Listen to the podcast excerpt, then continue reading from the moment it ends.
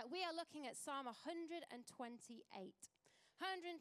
I'll read it uh, for us first, and then we'll get into it. Okay, it says, uh, Psalm 128 verse 1 Blessed are all who fear the Lord, who walk in obedience to him. You will eat the fruit of your labor. Blessings and prosperity will be yours. Your wife will be like a fruitful vine within your house. Your children will be like olive shoots around your table. Yes, this will be the blessing for the man who fears the Lord. May the Lord bless you from Zion. May you see the prosperity of Jerusalem all the days of your life. May you live to see your children's children. Peace be on Israel. It's a good psalm, isn't it? It talks about provision, it talks about growth, it talks about multiplication, it talks about inheritance, new life, longevity of life, and peace. It talks about an amazing amount of blessing. Anybody up for a bit of blessing this morning? I feel like I got a good one today. I feel like, come on, this is this is good. And uh, we all have those times, don't we, where we have the good days, the days where we feel blessed, you know, where you get up and uh, the sun is shining and the birds are singing, where maybe you've not had, um, you know, an alarm clock to wake you up, but, it, you know, it's your day off and everything's going well. You've had at least an hour without anyone in your household asking you for anything. You're like, is everyone alive? Is everyone okay? You're just kind of getting yourself on, getting your uh, cup of coffee or your tea ready. You look outside, you know, maybe you've gone for a run. I like to run in the morning. You've put your washing on the line. You know, your husband's, you know, staying away from DIY, but doing some good chores that he's really good at. And you're just like, yes, life is good. I feel so blessed. And then we also all have those other days where it's like the worst day ever. Everything that can go wrong goes wrong on a day where you're supposed to have an alarm, but it doesn't go off. So everyone's rushing around. It's chaos in your house. You know, your children, as that, you know, they're kind of needing everything. Uh, one of them tells you that, oh, I'm cooking today. I need cooking equipment. Like what? Like now, today? Another child, you've got them dressed, but then they say, oh, it's PE today. I've got the wrong uniform. So you have to start the whole process again. You get in your car. There's no petrol in your car. There's been a crash on a motorway, so you're being diverted. And you eventually get to work thinking, oh, could the day get any worse? And you realize when you open up your laptop, you left your charger at home and your laptop is dead because the children have been playing on it. You know, kind of one of those days. We've all had them, haven't we? We've all had the good days. We've all had the days where we feel like we're blessed, as opposed to the days where we feel like anything but blessing. And the thing is, is that a surface level and understanding of blessing would say that to be blessed is when things go well. To be blessed is when everything is easy. To be blessed is when I feel like life is blessing me. But the problem is is what happens when we don't feel blessed? What happens when things don't go well? When everything is anything but easy? What happens when all you see around you is lack and trial and challenge? I want us to understand, church, today that blessing is less about what we possess and it's all about our position less about possession, but all about position. And I truly believe that if we can grasp this, if we can walk out of these doors in a few moments' time, grasping the weight and the understanding of what it means in the Bible to be blessed, then it's going to transform the way we think, it's going to transform the way we speak, it's going to transform the way we hold ourselves, it's going to transform the way we approach life and the way we do life. So let's have a little look, um, going a bit teachy today, if that's okay, church, okay? on the biblical understanding of what it means to be blessed. So, in the Old Testament, um, a man would not leave his family house, his father's house, until he was blessed by his father. See, the father would lay his hand upon his son, and it was a symbol of giving his approval. I'm approving you, I'm blessing you. And I want to say that this moment, this occasion, this moment where a son was blessed by his father had nothing to do with what his son had done. It had nothing to do whether he'd been good, whether he'd been bad, whether he'd been fruitful in his life to this point, whether, you know, what he, he got. It wasn't even to do with the possessions that he had. It was all to do with the position that he held in the family. He was the family, he was the firstborn son. Now, there's a whole other thing about the firstborn. I haven't got time to get into that today. That's another time, um, a message for another time. But I want you to understand that this was about his position in the family, and that is why he was blessed.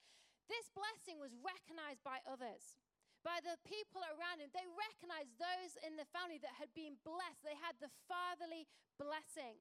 And the, the, son that was blessed, he would go about and favor would find him. He would find open doors because of the blessing that he felt from his father, because he knew that his father had put his hand upon him, his hand of approval, and that he had blessed him. This blessing allowed the son to be able to fulfill his assignment, to be able to fulfill his purpose, his calling, because he had his father's blessing, his hand upon him. And we find that its significance and importance this in Genesis 27, where we find that Isaac, um, he, he's coming to the end of his life. His sight is failing him. And he wants to bless his son, his firstborn son, before he passes away, to give the fatherly blessing. The problem is, is that the younger son, Jacob, deceives him, and he ends up giving the blessing to Jacob and not Esau, his eldest son. Let's just read quickly from uh, Genesis 27, picking up in verse 33. Isaac trembled violently and said, Who was it then that hunted game and brought it to me? I ate it just before you came, and I blessed him. And indeed, he will be blessed. This is talking about Jacob. When Esau, he's the firstborn, heard his father's words, he burst out with a loud and bitter cry and said to his father, Bless me, bless me too, my father. But he said, Your brother came deceitfully and took your blessing. See, here, Esau is not bothered about possession. He's not bothered about what he can try and get, but he's bothered that he's missed out on his father's blessing, the significance of that. Who are people going to recognize him as? Where's the favor going to come from him? Verse 36 Esau said, Isn't he rightly named Jacob? This is the second time he has taken advantage of me. He took my birthright and now he's taken my blessing. Then he asked, Haven't you reserved any blessing for me? He knew the importance of the blessing. He knew that he was unable to fulfill his calling, his um, assignment, his appointed purpose without this blessing. Isaac answered Esau, I have made him lord over you and have made all his relatives his servants, and I've sustained him with grain and new wine. So what can I possibly do for you, my son? Esau said to his father, Do you have only one blessing, my father? Bless me too, my father. Then Esau wept aloud.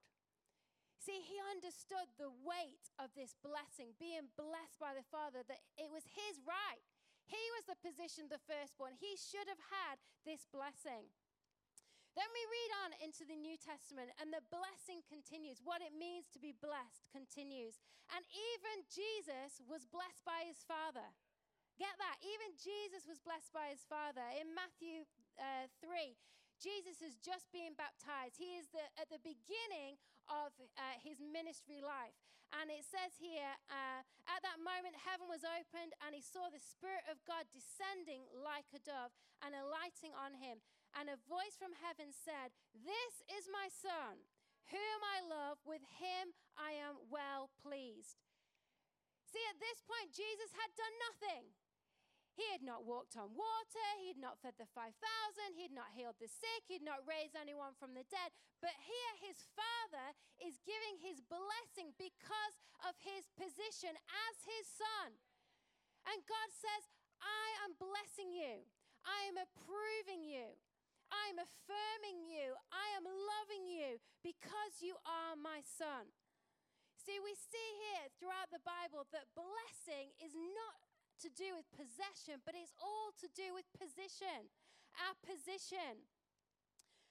Nothing to do with what we can accumulate, nothing to do with what we can gather, what we can make up in our own power, but about our position.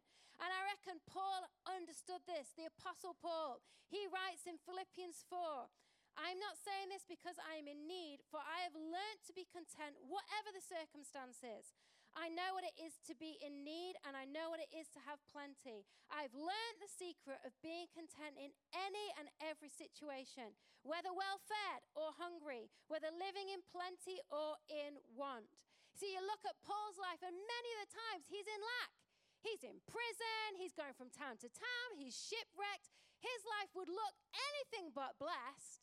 But here he writes, I've learned the art of being content because he understands the power of blessing. He understands that the power of blessing goes beyond material. It goes beyond a title. It goes beyond acquisition. It goes beyond the things that are seen. It goes way beyond the things that are seen. That the godly blessing, what God does, is often in the unseen and it carries a weight. It carries a, a grandeur that's way bigger than a new car, that's way better than a new house, or that holiday, or that kind of going forward in your pay grade, or that new title. It's way bigger than that. And I want us to look at Ephesians 1. Probably one of my favorite books in the Bible is Ephesians. And Ephesians 1 is going to help us to understand the power of this blessing and what this means. Ephesians 1 says, Praise be to the God and Father of our Lord Jesus Christ, who has blessed us in the heavenly realms with every spiritual blessing in Christ. Get that. Every spiritual blessing, you have been blessed. Regardless of what you do have, of what you don't have, you are blessed. I need to say, turn to your neighbor and say, I am blessed. I am blessed. If you want a title this morning, I want you to remember one thing I am blessed. I am blessed. Let me just share with you uh, three ways that you are already blessed. The first one is this is you are chosen. Verse 4 goes on to say of this uh, Ephesians 1 For he chose us in him before the creation of the world to be holy and blameless in his sight. In love, he predestined us for adoption to sonship through Jesus Christ in accordance with his pleasure and will, to the praise of his glorious grace, which he has freely given us in the one he loves. He chose you. I think there are times in our lives, from being even very young, we have an experience of being chosen. I remember the first time that I was picked for Milk Monitor. It was a privilege. It was so good. Firstly, you got to miss a little bit of work because when the milk crate arrived in the corner, it was like, okay, milk monitor, you're up. So you'd kind of go over to the milk crate and you had these little blue straws. And um, when I was at school, I don't know what happens these days, um, but there was these like little glass mini milk bottles. They were so cool with um, like a silver uh, foil on top, and you had to get the blue straws and pierce the lid and put it in for everyone in the class. Then, when you'd done that and you did it really slowly to take up more time, all 28 straws, you would then have to deliver and go and hand them out to, uh, to the rest of the class. Milk monitor, it was a big deal. And I remember when I first got chose for that. I then progressed from that, and I remember um, getting chosen to be a part in a school play. Who, used to love being in school plays? Where's my actors, my drama queens, kings? Yeah. When, and in our school, again, if you, you'd go and audition, and then the moment came where you realized whether you were chosen or whether you didn't make it this year. And a, a, board went up in the corridor, and you'd literally run. and It'd be like, the board's up, everyone would be legging it, looking down for your name, like, ooh, have I got the part? And it's like, yes. I remember when I got chosen, I was one of the, uh, the orphans in Annie. I was loving it. It was like literally the pinnacle of one of my things um, that I used to love. I have actually got a drama degree, by the way. Just thought I'd throw that in there. So I was well into my uh, drama, my drama things. Um, so you know, we got picked for that. I got picked for the sports netball team. I was good at, I love that, wing attack. Uh, that was always good, but be chosen for that.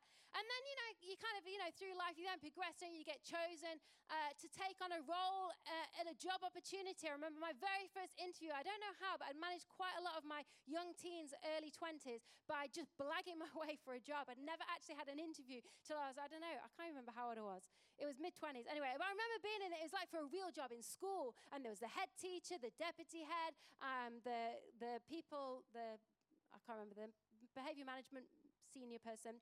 Anyway, and I was just like, oh, there's no way I'm getting this job. I'm sat there like them three looking at me, and I'm like, no, never going to choose me. But I remember the call that I got that late that afternoon say, hey, we'd like to offer you a job. And I'm like, really? I don't think I'm qualified, but okay. But that moment, it was an amazing moment when you get chosen. And then uh, eventually, when my uh, boyfriend at the time got down on one knee and chose me to be his wife, it was a great moment. I think we had an engagement last week. Where's um, Matt? Are they here? Yes! This moment. He chose you, Georgie. Come on. And I want to say, as good as all those moments are, from Milk Monitor to being Annie to being married, and even as great as that moment was, Georgie and Matt, Nothing can compare to knowing that you are chosen by God. Chosen by God. Get this, church. The creator of the universe chose you, chose to be in relationship with you, chose to have you in his life and world for all eternity. That's a long time. He chose you. Not only did he choose you, he didn't choose you to have a really naff job because that's also happens in life, doesn't it? We get chosen for the rubbish jobs. He chose you to be his child. Your position today is that you are a child of God. Your position is co heir with Christ. Romans 8 17. Now, if we are children, are, we are heirs, heirs of God, and co heirs with Christ. That's incredible. Just let that sink in for a moment. That you are an heir with Christ. You receive everything that He is, all that He is. Nothing to do with what you've done. Nothing to do with what you've accumulated. However good your CV is, however good accomplishments you are, however many houses you own or businesses you own, whatever titles come before or after your name has nothing to do with that. He chose you to be his child. He also chose you the way you are. He created you. I love Psalm 139. It says, I am fearfully and wonderfully made. Your works are wonderful. I know that full well. God created you, crafted you, designed you with your personality traits, with your giftings. He put into you everything that He wanted you to have in your world. You are his masterpiece. That's incredible. I'm God's masterpiece. I mean, I would chisel a few things here and swap a few things out here, but to God, I'm his masterpiece. Ephesians 2:10 says, "For we are God's masterpiece.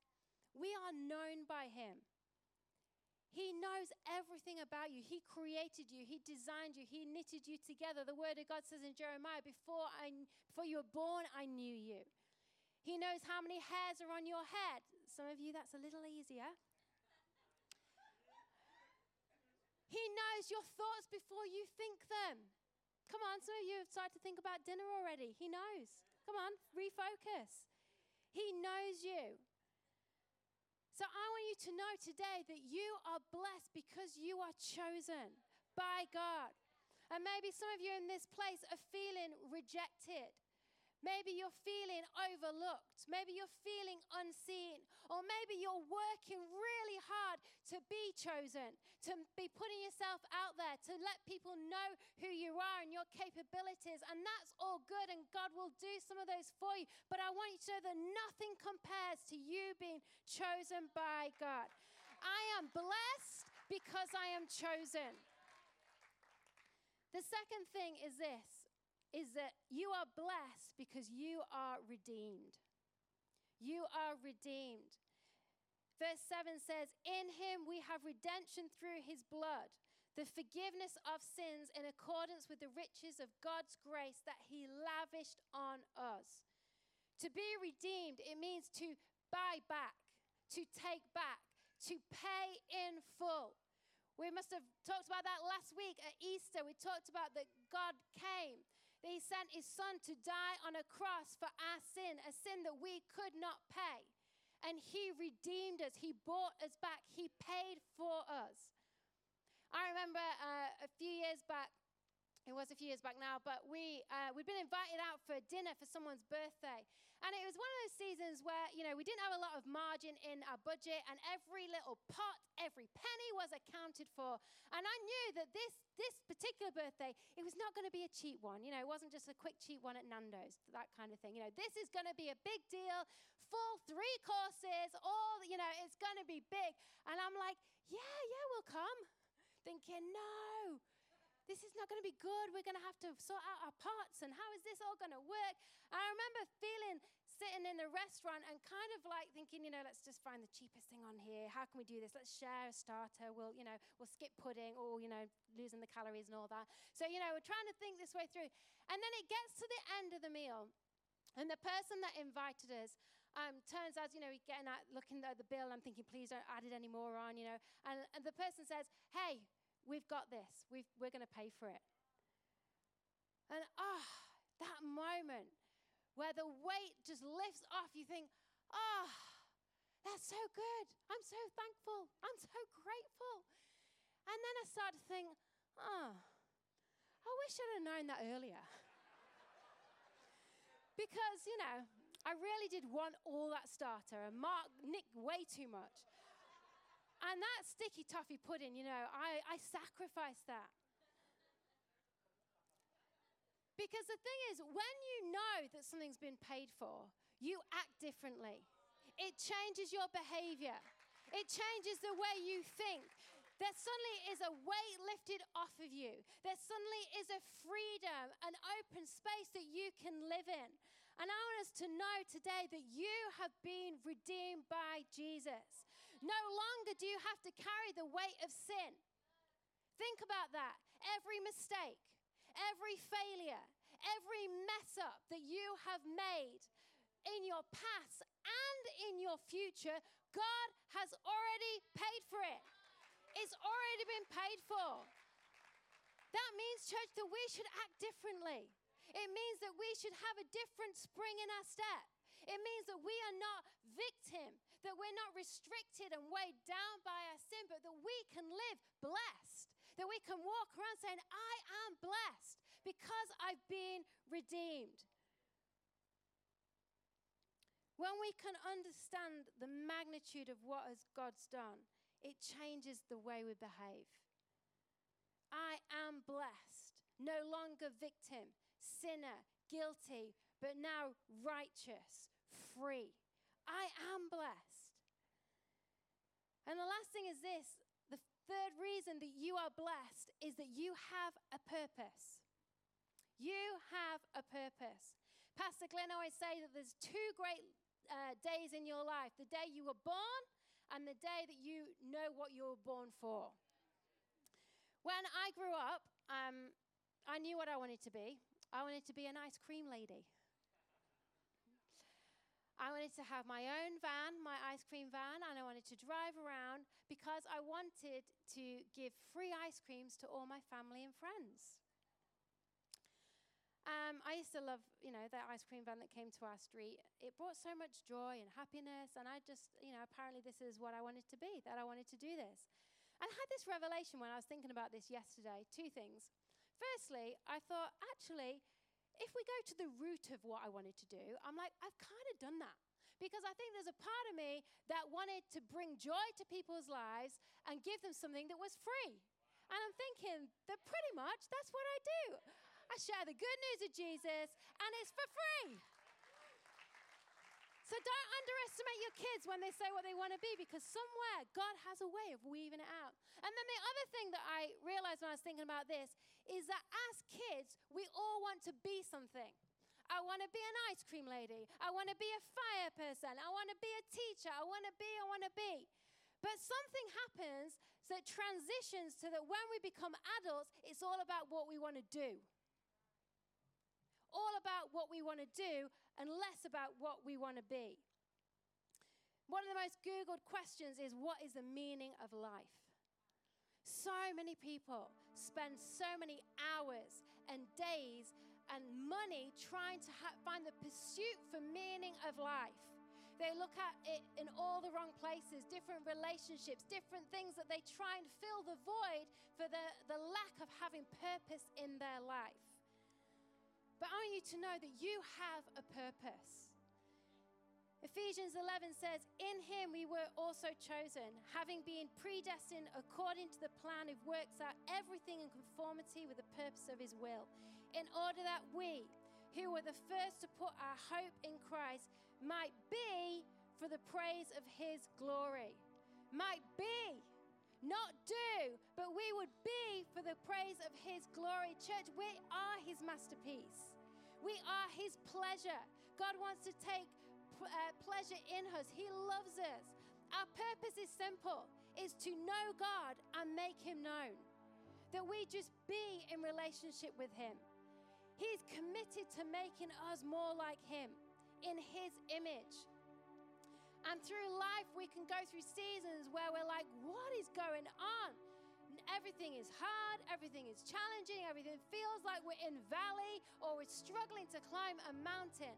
But I want to say that God will use all the different things in our life. Nothing is wasted with God. Every season of your life, I want you to know nothing's wasted. God uses it, He crafts it, He uses it to refine us. He uses the challenging seasons in our lives to reshape us, to mold us, so that we can fulfill our purpose, fulfill our calling that He has placed on each and every one of us. Romans 28, uh, 8 28, and we know that in all things, God works for the good of those who love Him. In all things, He's working out everything. So if you're feeling right now that you don't have purpose, that if nothing's going your way, then I want to say that if you have breath in your lungs, if your heart is beating, then God still has a plan for you. There, there is something for you still. God's still yet to do things in your life. You are yet to see what God has in store. And right now, He's shaping you, He's molding you, He's crafting you so you can house everything that He wants to do in your life. You have a purpose. We have to trust that His ways are higher. We have to trust that He knows the end from the beginning. We have to trust that He's working all things, the verse says for good, for your good, for your good. So, church, I want you to know today that you are blessed because you're chosen. You're blessed because you have been redeemed. You're blessed because you have a purpose. And when you grasp that, it should make you think differently. It should make you walk differently. It should make you speak differently. And it should make you act differently. I am blessed. Everyone say, I am blessed. The truth is, you are blessed. But there's also truth that you have blessing that is available to you. See, my kids, their position will never change. They will always be my kids. When I die, they'll inherit all that I have. But who knows, as a loving parent, I want to see them blessed now. I want to see them live in joy now. I want to see them be fulfilled now. I want to see them grow and thrive now. And it's the same with God. Baseline, you're blessed, you're chosen, redeemed, have a purpose. But also because He's a loving God, He wants to pour blessing into your life. He wants you to see uh, good things happen. He wants your family to be blessed. He wants your finances to be blessed. He wants your health to be blessed. He wants blessing for you. But just like my kids, Kids, if you want things to go well, then you need to listen to my instruction. If you follow instruction, things are going to go well. Life's going to go well for you. If you don't follow instruction, you are going to, you know, there's going to be problems. And the Bible says the same for us. If we go back to Psalm 128, it says, Blessed are all who fear the Lord, who walk in obedience to him. Blessed are all who fear the Lord and who walk in obedience to him. Now, you might be thinking, that doesn't really compute in my head, Emily. Fear God. I thought he's this loving, compassionate, good God. I want to say there's two types of fear in the Bible. The first one is called pahada. Pahad. apologies for my uh, Hebrew pronunciation. But this kind of fear is dread or terror. It means dread or terror. And the reality is, God is a just God. And so, for the people who choose to do evil, for the people who choose to not repent, who turn away from God, God is going to uh, be just. He's going to hand out justice to those people. So, for those people, there is a sense of wrath will come. But we are children of God, we are not children of wrath. So, we do not have to fear God in this way. But the second uh, word for fear in the Bible is yore, which means piety and reverence. Some translations actually say those who revere the Lord will be blessed. And this is about God's goodness and God's greatness, His majesty, His splendor, His bigness, His faithfulness, everything that is about God, that we would be people who are just in awe of God that our obedience, the way that we walk with God, the way we follow His ways, comes out of a place of love and awe and reverence, not a place of fear and punishment. Jesus says in John 14 21, Whoever has my commands and obeys them, he is the one who loves me. So our obedience, it comes from the love for God. So if we're wanting to see blessing in our family, if we're wanting to see blessing in relationships, in our work, in our health, in our finances, then it starts with fearing God. It starts with having an awe and a reverence. It starts with looking up to God, saying, God, I'm so thankful for who you are. I'm so thankful for your presence. I'm so thankful that you chose me. I'm so thankful that you redeemed me. I'm so thankful that I have a plan and a purpose in this life. God, I'm so thankful. And then watch the blessing flow. And then watch the doors open as we follow his ways, as we keep looking to him.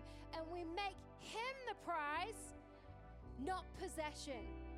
Not possession of stuff, not another nice car, another holiday, another house, another pay increase, another title, another recognition here or there. They are not the prize. We keep focus on our position child of God, chosen, redeemed, loved by Him. Why don't you stand to your feet this morning? And I guess really our response today is simple it's one of thankfulness. It's one of gratitude. And it's one of us, probably for most of us in this place, if we're honest, it's reprioritizing what we're in awe of. What is your prize? What is your focus? Maybe for some of us, we've got too wrapped up and awe with the next thing, with increasing our wealth, with increasing our accolades and our accomplishments in our own strength, instead of just being in awe of God in His goodness, in His faithfulness, in His love. So I'm going to create a moment right now. And if you know, okay, come on, I need to refocus. I need to put Him first again. I need to be in awe of Him and not possession. I need to have that revelation again, a reminder of my position as a child of God. Then why don't we just raise our hands for a moment? Just begin to thank Him. God, I thank you that you chose me with all my mistakes, with all my failures. You chose me. God, you're so good. God, you're so holy. God, you're so worthy. There's nothing I could do to pay the price for my sin, but you did. I'm free, redeemed, made whole, healed. Thank you, Jesus. Come on, let that sink in for a moment. For some of you, you need to hear that you are chosen.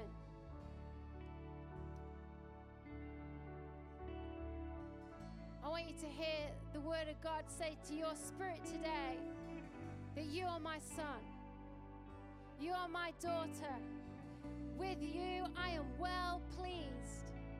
I want you to feel the weight of God's approval, affirmation, and love today.